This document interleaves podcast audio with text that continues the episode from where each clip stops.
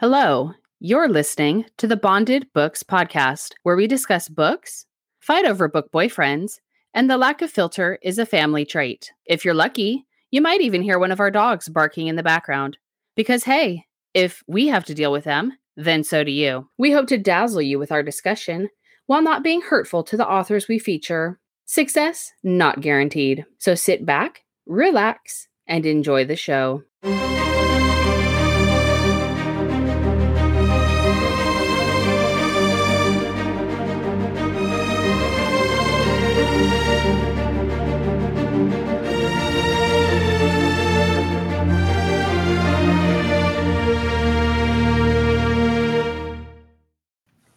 Hey, are you there? Yes, can you hear me? Yeah, I can hear you. Are you using the headphones? The earbuds? Yes, I am, but but now I can't get my phone to turn off. I I hate everything, Technology has not been kind to us lately. especially today. It's like Mhm. unbelievable clusterfuck to the ninth degree. Yes, it's very true, unfortunately. I don't even know if I can find my notes for this book at this point. it's so sad but true. notes? Who needs notes? Yeah, who God. needs notes? Jesus. Well, I do. If we went off of memory alone, I would only be able to tell you the title and barely that. I forget 99.9% of the book that I read as soon as I close the book in the Kindle app. There's something about my brain that's like, oh, that was fun for however long it lasted. And then it just doesn't retain any information. So if I didn't have notes, Well- I would be royally screwed. my brain does the same thing and you know some people say oh it's because the world is spinning so much faster nowadays but you know and then i thought oh is it because i'm old i don't know what it is What does the world spinning faster have to do with anything? I don't think I've ever heard that. you've never heard that expression see how old i am you've never heard that expression No. it means that things are just getting busier and busier so it feels like the world was spinning faster and you have less time Mm. Okay, so they're not being literal. No, honey, they're not being literal. if the world was spinning faster, we'd probably all die. All right. So now we get to look forward to see how many times our phone call is going to get disconnected since I had them come out and check my cable lines and make sure everything's ready to go and okie dokie. And then- Basically, the guy. The guy says to me, they have shitty service. Don't tell them I told you that. There's nothing you can do about it. I'm sorry. yeah, that's, that's I'm like, great wow. customer service. Well, he's leaving. He's like, I've worked here for a few months and I'm quitting already because mm. they're so stupid here. Yeah, it's great. What can you do? not this podcast. Definitely not the podcast. All right, so should we get started before Yes. we start losing connection again? Yes, we don't have time to talk, damn it.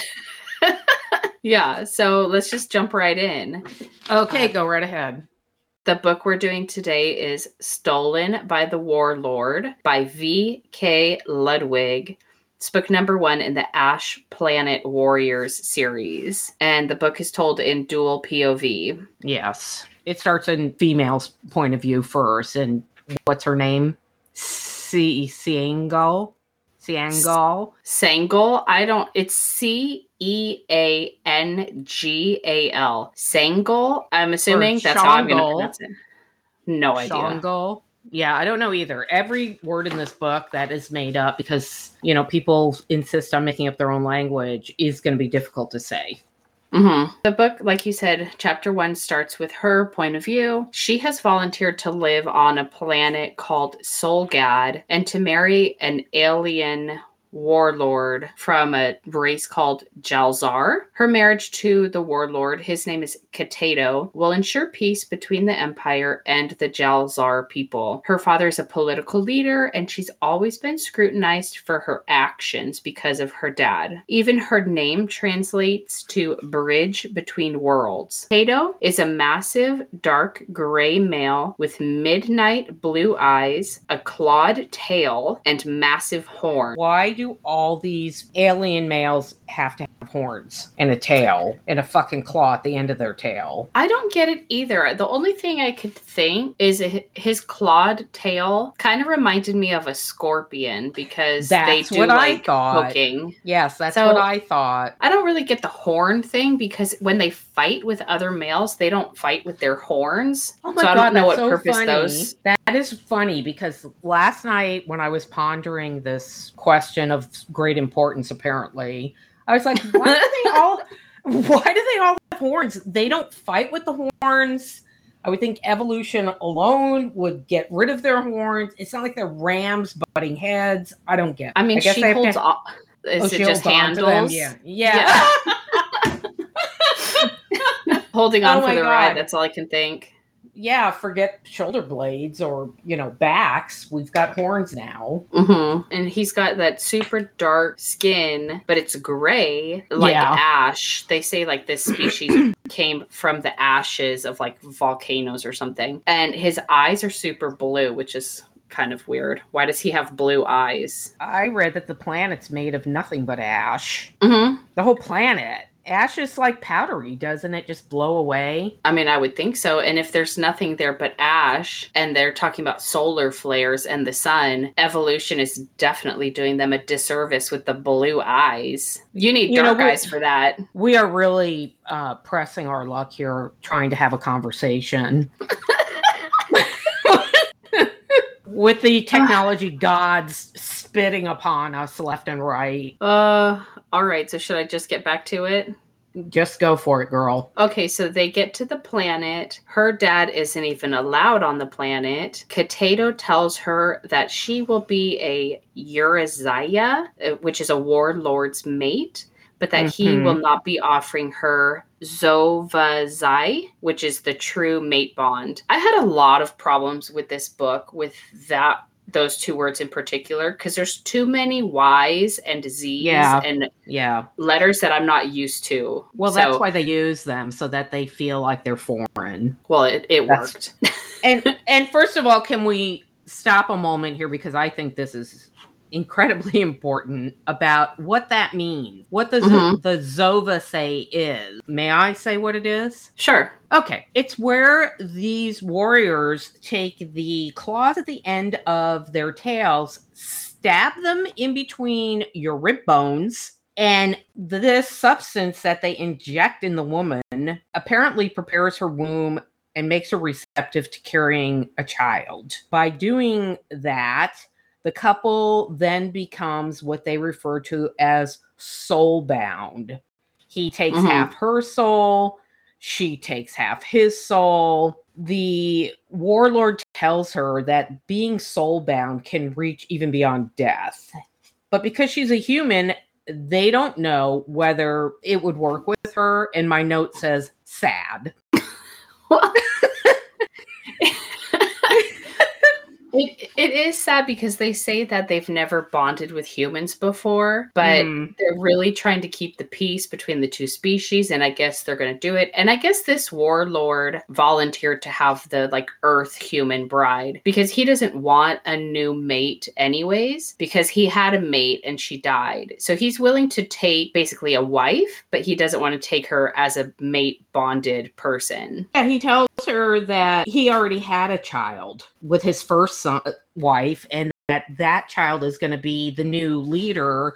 So he doesn't have to worry about having an heir with her, and that he doesn't plan on giving her this Zovaze or having a relationship with her. I Yes. thought, wow, that's awful. it's just a political marriage. We find out later in the book why she's willing to do this political marriage. I guess, you know, because her name means bridge between worlds. She's like, Mm. this is all I was really here for. This is like my purpose in life, basically. It's kind of sad. Well, I think it's really hard for her too because she it says she found out when she was 11 that her father invaded Earth and killed millions of people on Earth and captured her mother.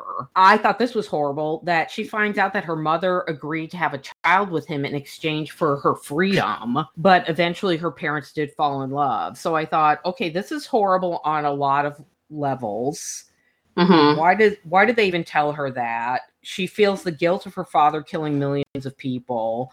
Then she finds out her mother was willing to trade her own child for her freedom, the mother's freedom. That's horrible. Her parents aren't great. And if her father is the head of the empire and he won the war, why isn't he allowed on this planet if he's the victor? I think it's part of their like their peace treaty or something. Like that was the truce or something Oh. they came to. Okay, we'll have peace under the condition that you never step foot on our planet. Hmm, all right. Yes. Yeah, I think that's what it was. Okay. And I guess while they're getting to talking and know each other, what happens? Some a warrior interrupts them. Yes, a young rebel male arrives. Uh, he is named Tawagi. He is a self proclaimed warlord and leader of his father's tribe. He is not an official warlord, but he wants to be recognized as an official warlord. He starts shouting at Katedo, and this ends up upsetting Sangol, and he immediately starts to hum for her. As soon as he started humming, I was pretty much a goner. I was like, this close enough to a purr for me. Oh, that's funny because as soon as he started humming, I was almost gone. Oh, that's fun. Yeah, I had the complete opposite reaction Ugh. because she gets distressed and Yeah. he like instantly has that reflex to calm her down by like And humming for her. her. Yes. I like purr. I like purring better. Yeah, they call But it okay. humming in this book, but I just Mhm. picture it as like purring. The chapter one ends with him yelling, I am the heir to my father's tribe, and I will claim everything that is mine by right. Woo! Okay. Yes, we're off to the races, people. Mm-hmm. So chapter two is uh, point of view. Still, she goes to her rooms and meets with her lady's maid. They call it wait. a. Your, your, I can't even say this. Yuri. I, I have no idea how to say these words, but before you get into that, I, I want to comment before her maid comes in. Mm-hmm. Kato tells her that he will activate the comm stream for her every time she wants to contact her family. And I have in capital letters, why? Question mark, question mark. Why can't she operate the com stream? Why does he have to do that? I don't know. Okay. I I didn't think too much about that other than maybe she can't have the code to the communication unit because that ends up being a conflict throughout the whole book. And if she Yes, knew the but- code to the thing of already, I don't know. There'd be there'd be no story.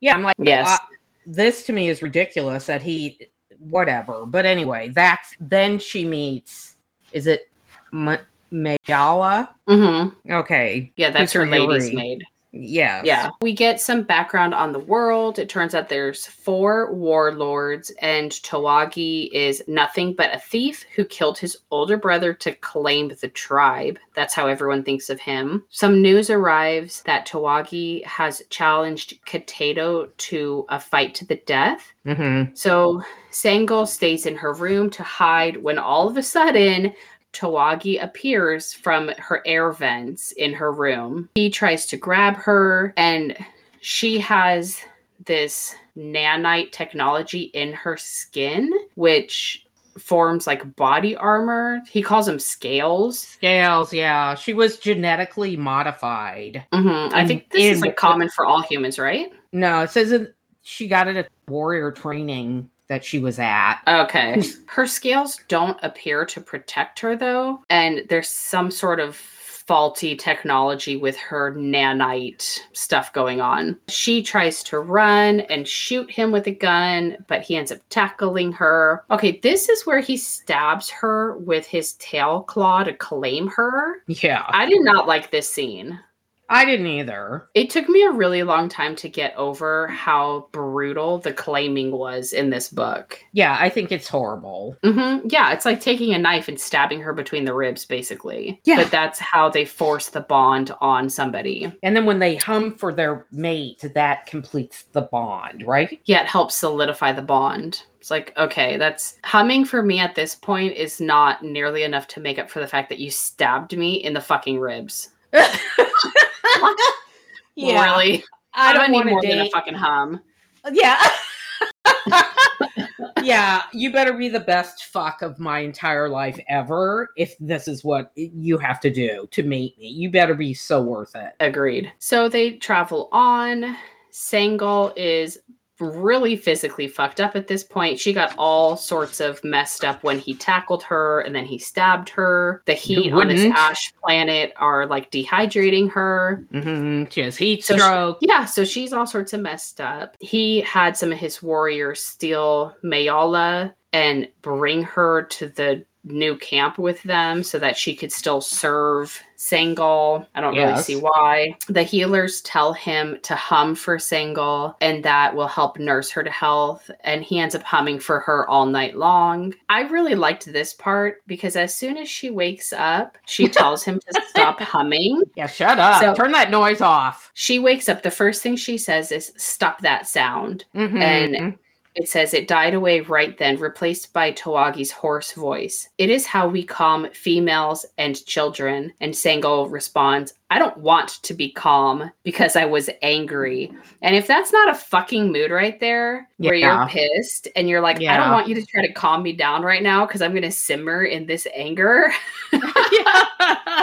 That's right. was I want to revel in this. yes. Mhm. Yeah. I, I'm not ready for you to calm me down. I need to keep being pissed off for a while. That I was Mhm. her this whole scene. yeah. Yes. Me too. So she's healed, but not completely. He needs to take her to a yoni to heal further. It's, I pictured them as like they say they're caves with some water, like Mhm. uh, with healing properties, minerals. yeah, like hot springs and stuff. Yeah, that's what I was picturing. Me too. When they're there, Tawagi reveals his plan to get her with child as soon as possible so that the other warlords support his right to be a warlord himself. He then goes on to say that he won't force her because soon enough she'll be begging for his seed. Because Like, of the okay. soul bond. Yeah, here we go again with the seed.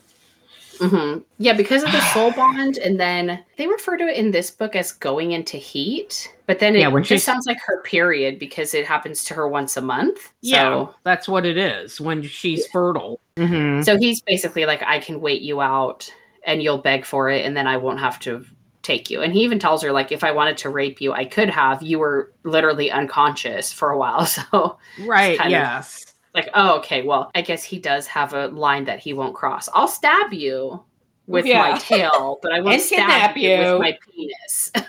Yes. And he wants to make sure he knocks her up before Kato finds them because he knows if she's pregnant and there's a soul bond between them, he, Kato won't kill him. But if she's not pregnant, he knows he's going to be killed. But then my note says this poor bastard can't stop humming for her because he just keeps doing it unintentionally. Yes.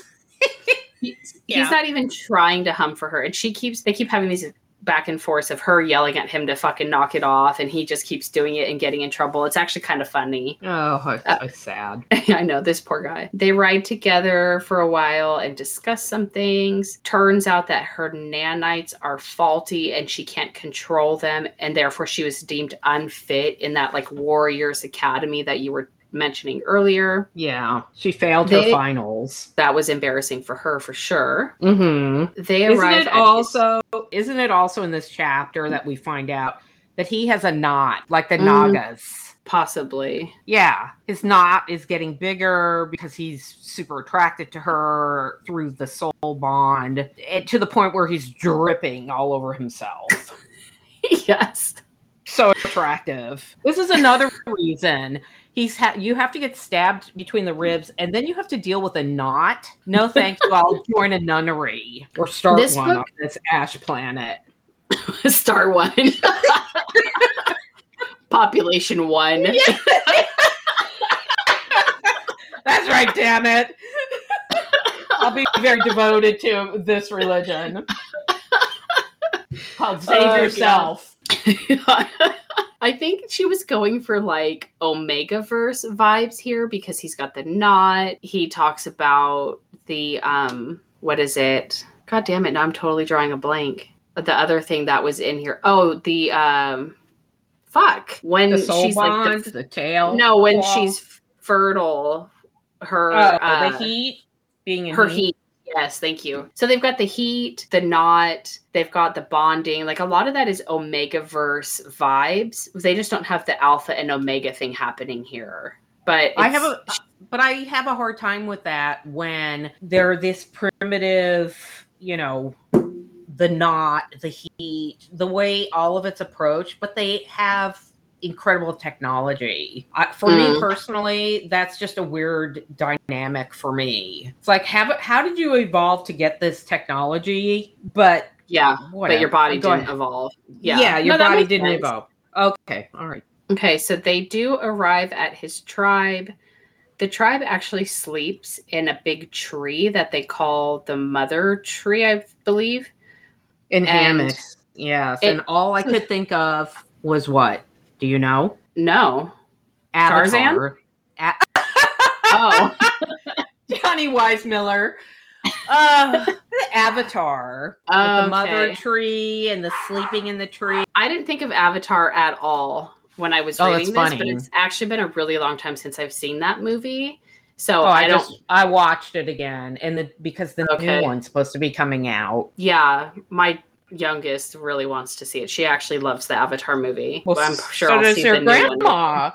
Make sure I go. Make sure I go with you. I I love Okay. that movie. In fact, one of the last conversations I had with my brother was about that movie, about you know how he was concerned about that movie, and I said, "What are you talking about? The movie's beautiful."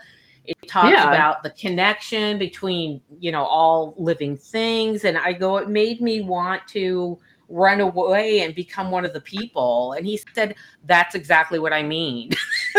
So there's no running away and finding these people and everybody wants to go yeah, there's no escapism. Yeah. yeah all right go ahead we're getting off topic Yeah, that's okay. I could see that comparison. Okay. So they have this tree that they sleep in with hammocks, but then at the same time, he has special technology he uses to make a well to get water because they're in the middle of the desert. So even though they're kind of on the outskirts of everything, they still have water. So well they that they had they did have huts at one point but he said they got the huts got destroyed in a monsoon so it's an ash planet but they have monsoons and they have a lot of solar flares because they have to Mhm. move on when the solar flares get too close to them. So Mother Nature's a bitch on this planet for sure. yeah no kidding and so am i So at this point, the main character has developed a plan of action. She's going to map her location.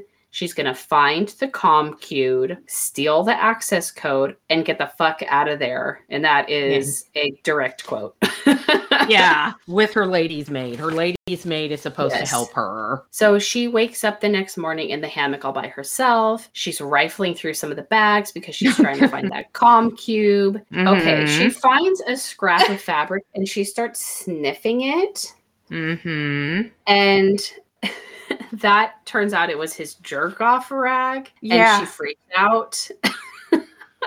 That's not what I have. Uh, the, I wrote that she finds uh, she finds the rag. She thinks it's a disgusting cloth, but then she can't she can't stop herself from it going too close to her face, and she's thinking, "What's wrong with her?" Because she's attracted to the scent, right? Yes, but then sh- when she realizes why it smells so good, that's when she kind of freaks out because she's like, oh my God, when we were sleeping in the hammock last night, right next to me, he was jerking off. And now I'm holding the rag in my hand. So, like, she likes this smell, but she's also freaking out about it. Yeah, because she's in total denial. She keeps saying, "I don't feel anything through this bond." Mm-hmm. Yeah, she refuses the bond. I wanted to read a quote from Tawagi when he realizes that she was touching that rag. He says to her, If you want to taste my seed, tell me, and I will stroke it straight onto your tongue, warm and thick. Holy fuck. Mm, yeah. So yeah. He's very direct. very dir- yeah that's the one thing i like about this type of character is that they are so direct Mhm. it's sexy but it's shocking also Yes, I agree. okay Uh, Sangul talks to Mayala about the humming. This was actually kind of sad when they talked about the humming a little bit more. mm-hmm. Mayala says, His hum is so untrained and degrading, it makes the Eustace howl in their dens. Very poor. And then Sangol says, I told him not to do it anymore. And Mayala shrugs and says, Females hum for children or when their mate is enraged.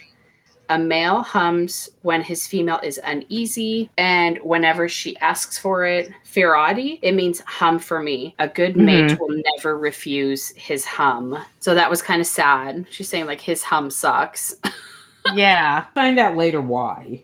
Right? Mhm. Mhm. Okay. Yeah, All right. that's just even sadder, though. Yeah, and she also Mayala also explains to her that he must be in agony because his knot is so swollen that you know even if he touches himself he can only relieve himself a little he cannot be fully relieved until they're mated and also she says something about it's obvious because there's liquid stains on his loincloth and that's my other question why first of all that's disgusting and second of all what the fuck? They can make a com cube, but they're still living in loincloths? Get some I- pants. You don't even need a zipper, in my opinion. Just put on some fucking pants that have, I don't know, Velcro. Drawstring. Where's your gray sweatpants, alien man? Oh, yeah. Where are those? I don't. Maybe the loincloth is easier when you have a tail. I don't know. I don't get it. I don't I don't know either. Another thing I don't get, I need to point this out because it never comes back again in the book. And I don't Mhm. understand what the point of this was at all. But Mhm. Sangal thinks about how back home on Earth, apparently she came from Earth, Yes. she thinks that most people had faded mates coded into their DNA. Yes. And she says, as per genetic screening, mine had died in an accident when he was five. Yeah, She what thinks- the fuck?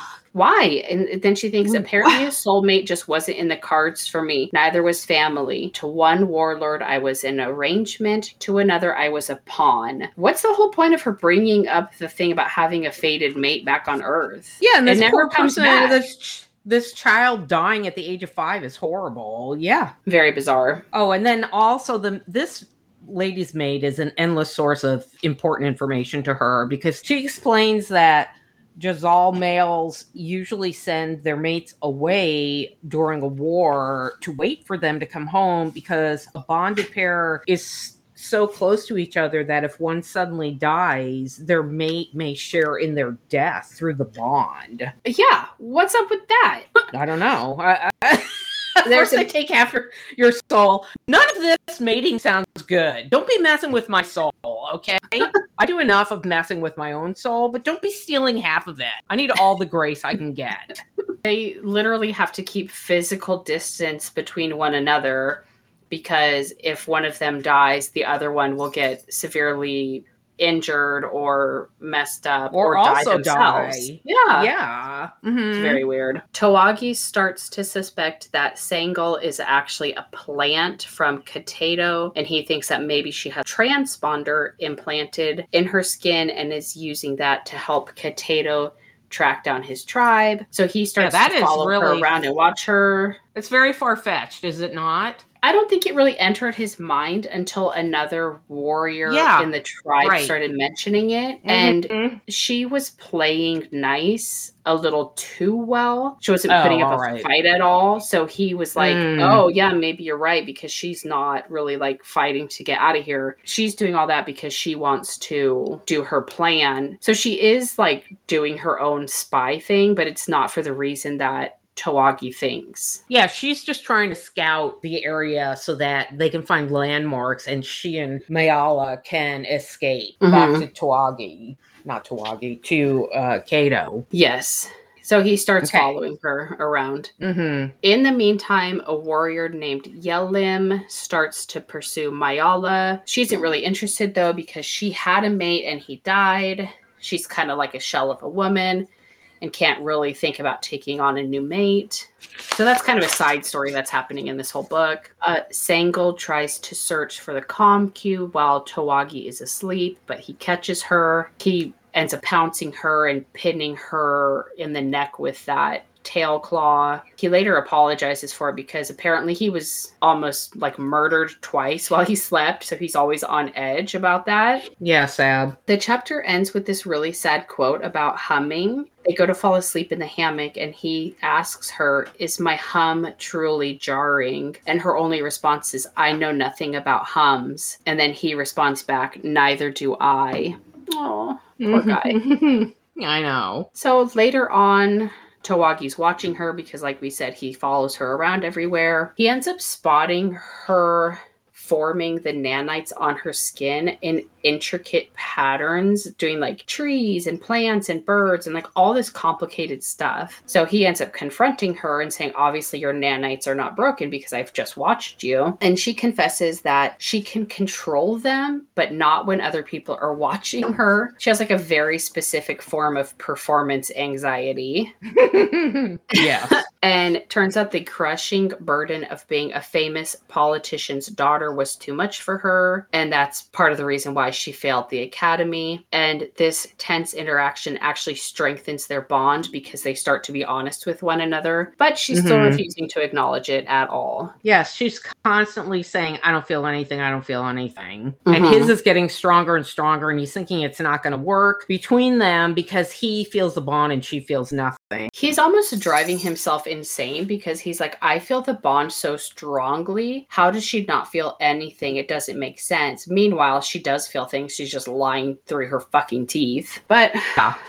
Right. I guess that's her survival method or something. Uh, Tawagi ends up confessing how he became a warlord. His father ended up bonding a second female to himself. And so he was actually the bastard son of the warlord. And so when he grew up, his warlord father like didn't really have anything to do with him and he got a lot of grief from his what would that be like not even his stepmom so i don't know what you would refer to her as His stepmom, whether she wants to acknowledge him or not. Yeah. she's still. And th- that's the other thing I didn't understand. If this soul bond is so freaking powerful, is it his father took this woman because she was in heat? i don't think it ever said why he ended up taking another mate but it was a big did- taboo thing for him to do It did say they invaded Oh, a it did? village. Yes. His mother was in heat. His father took her, got her pregnant, ruined her life and his because nobody would accept him. yeah and he says that the bonding of a second female was a great sin and it corrupted the bond to his uriziah beyond repair and then there was nothing but hatred and torment through the bond. Sad, but true. Okay, but I did kind of like this interaction because now that he's confessing some stuff to her, she's feeling more stuff through the bond. So she Uh-huh. starts to feel something and she thinks a strange sensation gripped my chest, dark and sad and void of love, like an emptiness at my core without explanation. My life had been filled with love, so why would I suddenly feel this abandoned? Unless this wasn't my emotion. So she starts to rub her chest, and Tawagi says, What is it? And she goes, She's so mean to him. She says, Nothing, just um heartburn. Like this poor guy.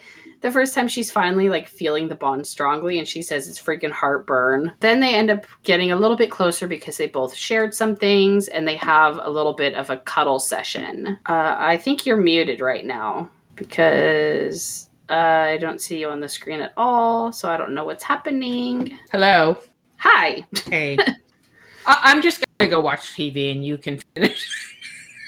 Did you you were muted? I don't know though, how right? I I don't know how I got muted. I don't know. I was looking at my notes, so I don't Oh, know. okay, that's fine. All I was right. just didn't want to continue on because I didn't know if I actually lost you or if you were just muting yourself. So I don't know. I'm, yeah, who knows, right? So Tawagi is he wants to test the bond. So Mhm. he's talking to a friend of his. She's like off doing something in the distance. So he ends up taking like a knife and cutting himself in the arm. And she Yeah. ends up like flinching in the exact same spot and is in obvious pain. And Yeah. he thinks, Bright warmth engulfs me from the inside out, and my heart quickened. Who would have thought self mutilation would bring such contentment?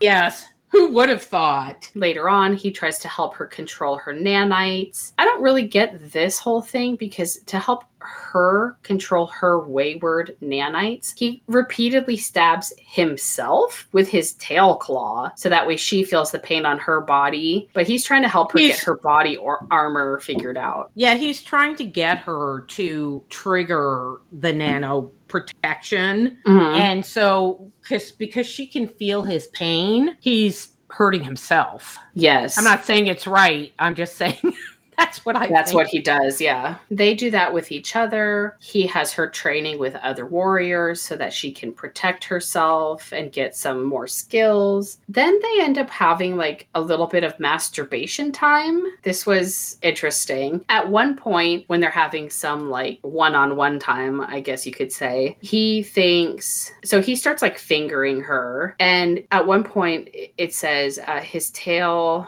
no, I wrapped my tail around her middle and used the other to stroke seed to the tip of my cock. I dipped my finger in it, brought it to her mouth, and painted it across her lips. Taste me. Sweet, isn't it? Oh my goodness. Okay, so they do Yeah. that for a little while. Then, of course, because all this sharing of emotions and seed and what have you, she starts to get Yeah. some feelings for him. Mhm. But she still won't admit it out loud. But in her mind, she starts plotting a way to save him. Her and Mayala go on a scouting mission because they're still have their like side plans. She ends up running across some dangerous creatures. I don't remember how they're described. I was just think of them as like tigers almost. yeah, that's what they're they describe them as. They're kind Yeah, of okay. tigers. But that's the thing they ride, isn't it? No, I don't So- think so. Oh, all right. I mean, maybe. I didn't put it in my notes. And like I said, I delete this from my brain when I'm done reading it.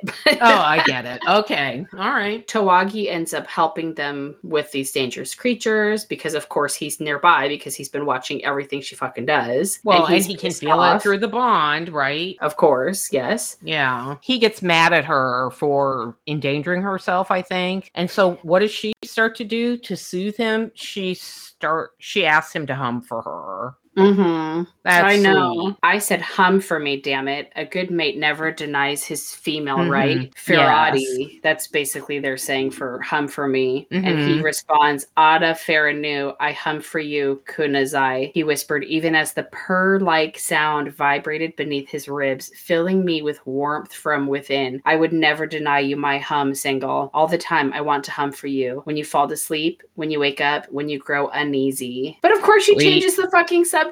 And then she just immediately says, How did you find us? She's so mean to him. Yeah, she is because she does not want this because she feels a political obligation to fulfill her obligation to marrying the first warlord and keeping the peace. And so she's fighting the bond between them tooth and nail. Yes, she really is. But they end up uh, going from this tense situation to having uh, mutual masturbation. And Yeah. their bond is so strong that not only does she feel his pain, but now she can also feel his orgasms. It's like, okay, that is one perk of the bond you don't usually hear about. Yeah. Uh, she does end up going through her heat, but Tawagi never ends up fucking her. So she doesn't get pregnant. So now he's missed his opportunity to knock her up and Well, she- secure his she- warlord status. She makes a really good point with him saying, you know, you we would only be having a child used as a political pawn, and I don't want to bring a child into the world. Well, she doesn't want to bring a child into the world for these reasons because she wasn't brought in for He great agrees with her. Yeah, he agrees with her. And like obviously his upbringing wasn't that great because of his dad and his mom situation. But then she thinks about her childhood Right. and how she was grow like she grew up in a loving family, even though her parents had this rocky start to their relationship. And she also says that Uh huh. she was supposed to be like a bargain for freedom. So like, okay, was your childhood really that loving? I guess it's all relative, I Well- suppose. It didn't start out that way, but because her parents, I think, fell in love, it negates the beginning of their relationship. Yeah, okay, I guess that's what she's thinking. But if you Oh, have a soul bond, it sounds like you don't have a choice. You're gonna yeah, if you're soul bonded, you're going to end up having those feelings with that other person, anyways, right? Doesn't Correct. talk about That's what I thought. any- yeah. Yeah, they don't talk about like rejected soul bonds in this book. So I think no matter the what, very- you're gonna fall in love. Very briefly, Mayala, you know, there are women that reject the bond. And when she asks her, well, how do they do that? She says, well, they kill the, ma- the males. Mm. Oh yeah, well, that's right. one. That's one way to do it. But yeah, once way, but they works. yeah once they've stabbed you in the ribs, it's too late, is it not? Yes, and then how do you kill them? You'd have to have somebody kill them for you because you can't be next to them when you murder them. Well, you kill them before they penetrate you and solidify the bond. Oh yeah, okay, I guess that makes sense. Yeah, you get them before anything happens. Think Mm. clearly in these situations, Rachel, will you? You may need to know this in the future.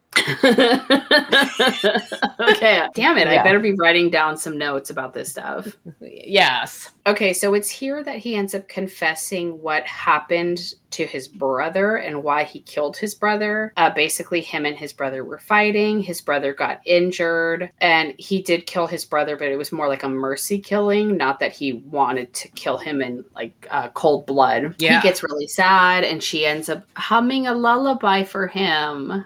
Oh, that was really Mhm. cute. that was cute. Oh, but then, okay, he ends up taking her to a random spot and ditching her and telling her to hunt for him because yeah, why? What was the point of that? so he's trying to force the bond on her more and more and so the males hunt and chase the females to do the bonding and so he is trying to get her to do that to him to make the bond more solid, I guess. But she gets really pissed off, obviously, because she's like, this motherfucker just left me in the middle of nowhere.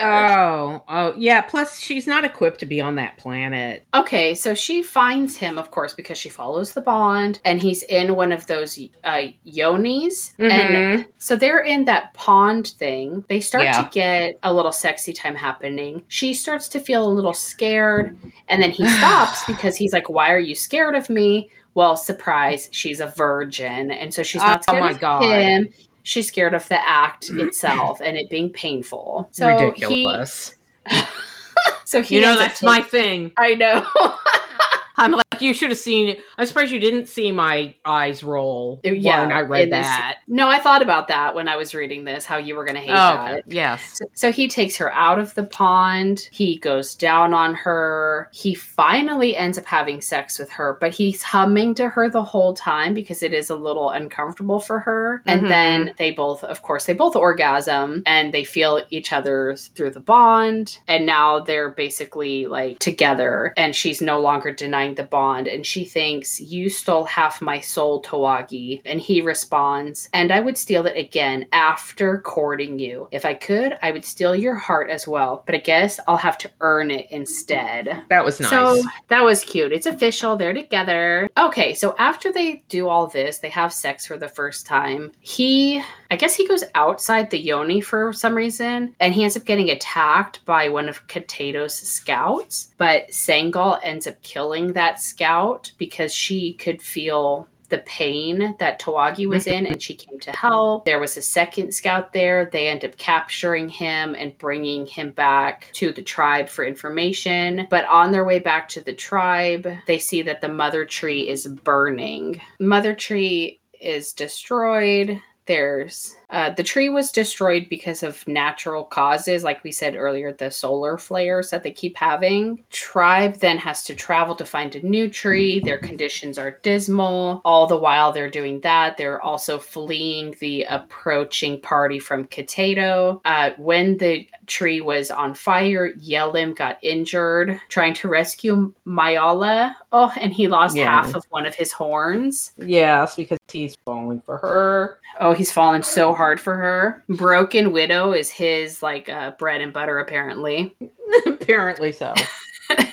uh, some of the tribe members are starting to get sick or they just appear to be really tired. They can't really figure out what's happening so far, but it's just really not good. Lots of bad things are happening to the tribe as a whole. Uh, they do end up finding another tree though, and they end up having oral sex and regular sex in the hammock in the new tree. It's very like, are you not exhausted at this point? You're not too Yeah. exhausted for oral and sex? Guess Apparently not. Yeah. Then she's like, "We only have like two hours to sleep, so Yeah. let me come for you so you can rest." So, like, does this bitch not need rest at all herself? I guess not. She's pretty self-sacrificing through the whole book. Uh, yeah, I guess so. The next morning, Mayala is still resting, which is kind of weird because she's usually up really early. Turns out Yes. Mayala is sick, and there's an outbreak now in the tribe of something called Jalzar ice fever. Yeah, this Uh, tribe needs some sprinkle some holy water over itself. They've they have had just one friggin' burn some sage or something. Cannot believe all the bad shit that is happening to them all of a sudden. Maybe this Siangol is uh, jinxing them because they seem to have been functioning fine up until she arrived, and then everything in the world has gone wrong. Well, and it's not just that, but apparently they had an outbreak of this a couple months ago. But then Yeah. It talks about how a big disturbances can cause a second flare up. So, okay, it turns out humans are immune because they get three vaccines and they get immune from this thing. Why would they need to be immune from Jalzar ice fever? I have no fucking clue because they were from Earth. Okay. Right. She's fully vaccinated against this. The Lucky. Jalzar are not because they've been Maybe dealing with the- this thing for 10 years and I, Mhm. it's, it's ridiculous. People are people died when they had it before. They lost several of their tribe members, and now they have it again. but then it It's also their talks form of of what? what is it that we're dealing with now? Oh, yeah, okay. But it talks about how they need a booster every moon so that the tribe can stay healthy from this Jalzar ice fever. But if he's the like disreputable warlord of this tribe, how are they getting the fucking boosters? Yeah, and That's it. isn't each moon a month? So every mean- month they need a booster? Come Well, on. Here it's every month, but they never talk about like solar patterns on that planet. So I Well, don't oh, know. True. But then, of course, Sangul can help them because she understands the medicine. Because, like you were saying earlier, she's some sort of like test baby for all this shit that was happening. Oh, and then her mom was one of the first humans to ever get this vaccine. Oh right. Yes. Okay, but then how was her mom one of the first humans to ever get the vaccine for this? But then Tawagi talks about how they've been dealing with this thing for only 10 years. Doesn't really make sense. The timeline doesn't That really is a there. yeah, that's an excellent point. And what is she, she have to get inoculated for everything in the possible universe because this wasn't even on the planet Earth. I just choked on my sorry. drink. I'm sorry. oh my But god. But it's true I'm because it's so sorry. it says how she came from Earth. So how now she's on this ash planet, but she already has the three vaccine. I don't know. I don't want to talk about forced vaccines anymore, though. Can we just move on? Yeah, sure. Okay. Yes. All right. It's hitting me too close to home. Oh my god, stop it. oh gosh. Okay, so Tawagi ends up making a plan to have Sangul removed from him because like I said, they have to have physical distance between each other in case one of them dies. Because he's come up with a plan that he's going to surrender to Katato in exchange for the tribe getting help because they're having this medical emergency. But Yeah, of and course, if he, he leaves her there and goes to Kato, isn't he going to be far enough away from her? Why does he have to have her removed? I mean, I would think so, but what do I know? Uh, she's Okay. got her own plans, though, to go to Katato for help. The tribe is getting worse and worse. A Yale. Yellam ends up forcing the bond on Mayala and humming for her to get better because she was so sick she was dying. Mm. Apparently, forcing the bond on females is just something they do. And yeah. he ends up stabbing her, and then he thinks, I actually kind of liked this. Throughout the sun and the moon, I will hum for you. Hum for you until you hiss and snarl. Call me a brute for what I've done, and yet I would have chased you down on your next heat, anyways. He basically says, like, you're mine and I would have bonded you eventually anyways. Yes. Yeah. So it was kind of cute. And then he thinks he's not sure if his hum can heal her, but he says, Dying is painful and a lonely business. My hum eases her pain, and our bond will hopefully allow her to draw from my strength. Yeah, because so that's what happened. Bef- and hopefully he won't. If she were to die, he's hoping he, you know, then does he have to worry about dying? I have too many questions, or I'm just a bitch. I don't know which it is.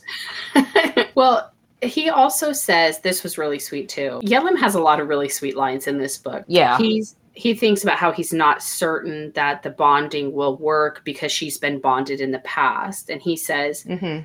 her mate left a void in her soul. Good thing I have only one horn now, takes less room. Easier to make myself fit into whatever mold he's left behind so I can fill her missing pieces. He's got me swooning a little bit there. Tawagi and Single end up exchanging I love yous at this point, which they might as well because their tribe is fucked and they have no time to waste. Tawagi rides for the wasteland in search of help. Sangle realizes that the captured scout is missing and that Tawagi is not actually going to the wastelands. He's actually going to Kateto to surrender. When Tawagi gets there, he does surrender to Kateto. He begs him for help. Kateto ends up like beating the shit out of him, stabs him a bunch of times, Oh God. and really fucks him up. He ends up offering his choice of execution style, and Tawagi says that he prefers to have his throat slashed. Uh, should have said old age. that was not one of his two options.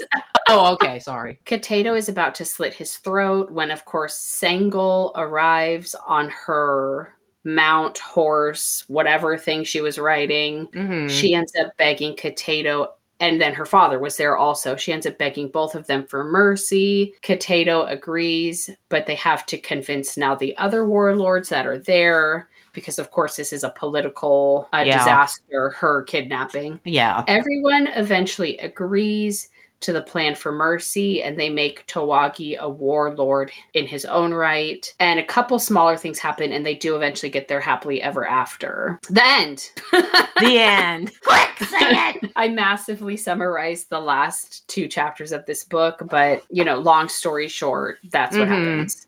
So, what did you think of this book? I hate to say it, but I didn't like it. Okay. There were some things in it I did like. I mean, I thought the idea of the soul bond was different and interesting. I like the fact that warriors could use these nanoscales as armor, um, and the fact that Ta- Tiagi had the calming effect on her. A lot of this book to me just dragged and it seemed like she was denying denying denying their bond and all of a sudden she stopped denying and it was on Mm, okay. i probably would only give this one dry pair of panties Okay, interesting. and you Um, well, I'm a big whore for purring, so oh god a lot of this book for me was helped because he did hum. The whole humming thing I liked. I did like the characters. This book was pretty short. It was only about 250 pages long. It was good, but it wasn't like fantastic. But I didn't hate it. So I guess I'd give it like three panties. wow Like there were things that I liked. There was a lot of quotes in here. I did a lot of highlighting of quotes that I really liked. Mhm. Um, I kind of liked the side thing of Yelim and Mayala. i did like Uh, them i i agree with you there i did like their characters together Mm-hmm. and the fact that she in the beginning hated tiagi for stealing Singal and it, it- through the chapter she ends up starting to understand him more and respect him more and realizing he's actually a good guy i did Mhm. like that the development of that Yeah, so overall, like I read it pretty quickly. It was pretty good. I did not, like I said, I did not like the stabbing thing with the tail Oh, for God. the bonding. yeah That actually, like, it took me a, quite a bit of chapters to get over that, and I only really kind of got over it because I really like the mate bite. So I'm like, this is kind of their version of the mate bite, I guess. So I'm like, I kind of forgive it, but for the most part, I didn't like that. Like, she didn't want it. It sounds really painful. Not great. Yeah, I realize there's a couple of things in books that apparently a, a instant turn off to me. Besides the virgin thing, it's a Mhm. not. Okay. I'm like that. Fuck that. Don't even come near me. I'll kill you. The stabbing. really, Well, the with the ripping a hole in the the side of her chest. I feel Oh, like it's yeah. you're being forced into this, and it's not where there's the checking in for permission. It's the I'm Mhm. overwhelmed with a, a hormonal rage, and I have to take you. So, bam, I've I've got you. The only thing that kind of saved that for me, because I felt the same way about that, was the Mhm. fact that for the actual sex part of it was the opposite extreme of the like, I'm not going to touch you until you beg for it. I personally don't like that in books, but Mhm. in this book, you almost have to do that because otherwise, how do you forgive him for stabbing her if he's not then giving her consent permissions for other things that happen? Um, True. they're not my favorite, you know, tropes or Mhm. th- things that happen in books, I should say, but they kind of Uh-huh. worked here because they offset one another. I'm not about the babies in books, so I'm really glad that she never got pregnant in this entire book. Oh yeah, that's a Like, that's a thing for you. God, ugh, surprise babies, just fucking barf. No. That's the how I fact that- feel about virgins. It's like we're centuries beyond where we are now. We have intergalactic travel, but fucking women are still valued about the Mhm. fact that they're a virgin and untouched and clean. It's like fuck all that. And I will say that there is no epilogue in this book. So you don't get the usual epilogue of, oh, now it's a year later Mhm. and they have Yeah. the baby and they're happy because now they have a baby, which can we just not have epilogues like that either? Like there's plenty of couples who don't have kids and they're perfectly happy. Like we And don't need the baby more epilogue. happy. More yeah. happy than Definitely normal. having more sex because they don't have a Right. fucking newborn, but whatever. Oh my god. Yeah. All right. So, all right. So that's how we felt about this book. Our next book is, I'm excited for this and I hope we like it because I've read other books by this author and I like her stuff. Um, the book is called For the Hope of a Crow by T.S. Joyce. I know I've read something else by this person, but for life of me, I couldn't remember what it was. Do you know what it was? Uh, she's for- got about 7,000 shifter books. So, Oh, Okay, one of those then. Yeah. I'm excited for this book too because it's very different. It's about crows and crows, a crow shifter, and crows always freak me out anyway. I always That's- talk to them when they're in the yard, when they're cawing, when they're on the neighbor's roof and they're screaming at me. I'm like, my neighbors must think I'm insane because I'm like, what? What do you want? I, And it, you know, That's they watch me in the garden. I told you my crow story, right? About how to get crows out of your yard. You have told me this story before, but it makes me laugh that you talk to crows because I also talk to crows, but I Oh my like god, do you? crows. Crows are my favorite birds, so I just talk, I like them. So Oh, I do like them. That's why I talk to them. okay. I'm like, check out what I've done to this garden. Do you like it? Are you okay? What do you think of it? Yeah, it's funny. that's funny. I talked to a lizard the other day. There was a baby, little tiny, like the smallest baby lizard I've ever seen. And I was trying to move one of the trash cans. This was like, I guess it was a week ago. I was trying to move the trash can and the little baby was in the way. And I like, I stopped and he wasn't moving. And I was like, okay, baby lizard, you gotta move. like, keep it Well, that's how that's how I killed the lizard. I didn't know it was under the they were Mm. living under the garbage can. and Yeah. I rolled over. I, yeah, it was horrible. I had to call my neighbor and say, "Oh my god, I killed a lizard. I can't look at it or touch it. Please get rid of it." Did you yell out "lizard" when you saw the baby lizard? no, I don't yell out lizard like you do. Oh, I yeah, I have to. Every time It's you like- see one, I do every time I see one. It's like making the sign of the cross, protection. You do that with lizards. The thing that I do that I can't not do, like I physically have to, is every time I see a snapdragon, I have to snap it and make Oh it yeah.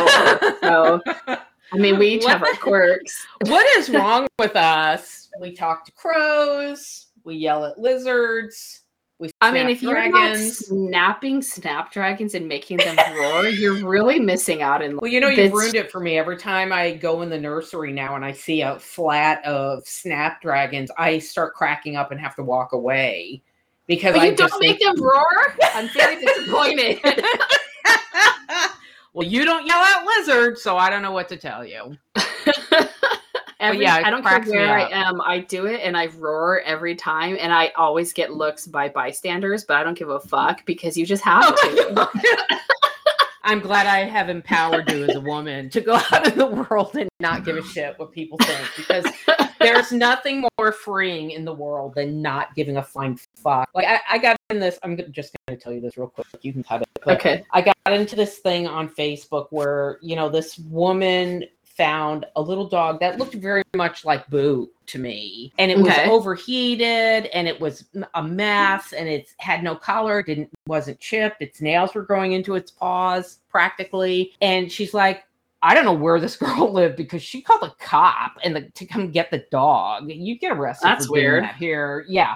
So I have no idea. It must be a very slow town. So the cop came and got the dog, and she ends this Facebook post about, I hope that he gets returned to the owner. And I said, Well, I hope he doesn't because everything you're describing is horrible. It sounds like the dog is neglected. Is I, you know, Mhm. said I have Boo, and but they found Boo the same way. His nails were almost into his paws, and his he had a skin disease so bad that he practically was bald. I Oh. got slammed by so many Pollyannas. Uh, you know, I could not believe it. You're jumping to conclusions. You don't have the right to jump to conclusions. And I, I finally answered this woman. I go, you know what's awesome? Being me, and I can jump to anything I want. yeah, exactly. yeah, you don't even know me. You know, why don't we all just join hands and sing "Kumbaya" all the time? Hmm don't don't post things like that if you're i'm entitled to my own opinion and my opinion is this dog was neglected no Yeah, they just want clinger-ons and yes. Yes! They don't want That's what they opposing want. opinions. they do not that's exactly it it's like well Yeah. then you better not admit me to any group Well, I just want people that will snap snapdragons with me. So yeah maybe you need to start a group of your own that does that the Snapdragon Society. yeah there you go well there's all kinds of flower societies i'm sure there is a snapdragon society and. All we do is go around and fuck with people's snapdragons. Oh my god, you have your garden meetings on strangers' front lawns that are growing Yeah. snapdragons. you're, you're all, look at this one. And then you've got your daughter doing it now. Well, yeah, because I always did it for the girls when they were younger. I always showed them how to snap the snapdragons. What oh my god, yeah, you did it for the girls? Okay, we'll go with Yeah. that. Uh, what an Well, excuse. you did okay. okay. let's, let's be real. Okay, so I did it and they observed. your kid will be 22 and you'll be pretending like you're snapping the snapdragon for the, the your kid. no, I she'll do all, even Mom, stop. well, she does that now. They all do that, but I do it when I'm by myself. I even do it when my husband's there. He gets so embarrassed, but I don't care. Like- Oh my god, that's hilarious. Well, it's not like you are you singing a song to the snapdragon? Or are you just quietly snapping the snapdragon? I mean, dragons don't sing. This isn't Puff the Magic Dragon. they roar. that's hilarious. Yeah. You gotta snap them. You snap them and go roar, Oh, roar. you do. Oh, I didn't. I didn't know you were doing the roaring part. I, better I literally ever- snap them, and as their mouth opens, I roar. Oh, that's hilarious. Yeah, you are insane. Yeah, I'm- I'm, yeah. surprised for as many times as he's been over here, he hasn't heard me scream out lizard. I'm very surprised. I'm sure he has. I'm sure he has. He's all now I know where Rachel gets it with those stupid snapdragons. yes. At least we're not boring. That's what I tell people. You know what? At least we're not vanilla and boring. yeah, and if anybody is now inspired to snap dragons and Yes. roar, please, please let me know because I would love if you take nothing else away from this podcast. Yeah. Please figure out how to snap the snapdragons and make Without them hurting vocal. them. You can, yeah, you can't hurt them. And then also talking to crows and yelling out lizard when you see them. Lizard. Yeah. I have to. Yeah, I, I have to do that because they freak me out. I have such a rush of adrenaline. I don't know. They just they move so fast. I think that's it. It creeps Mhm. me out. I have to channel that adrenaline somewhere. Makes sense. Okay then. All right. okay, well, on that note, Yes. on that tangent from the Crow book we're doing next week to everything we Mhm. just said, Yeah, I guess we should go before we get disconnected again. Yeah, we've been talking. Uh, it looks like 16 minutes, which is a record for us lately. I know my total call is an hour and a half, but you got Oh, disconnected probably seven times. So Uh, all right. Oh, see, we jinx ourselves because I lost her. So that's the end of the episode, y'all. Until next time. Thank you for listening to the Bonded Books podcast. You can rate and review us on Spotify and Apple Podcast. Our email is bondedbookspodcast at gmail.com. And check the show notes for a link to all of our social media.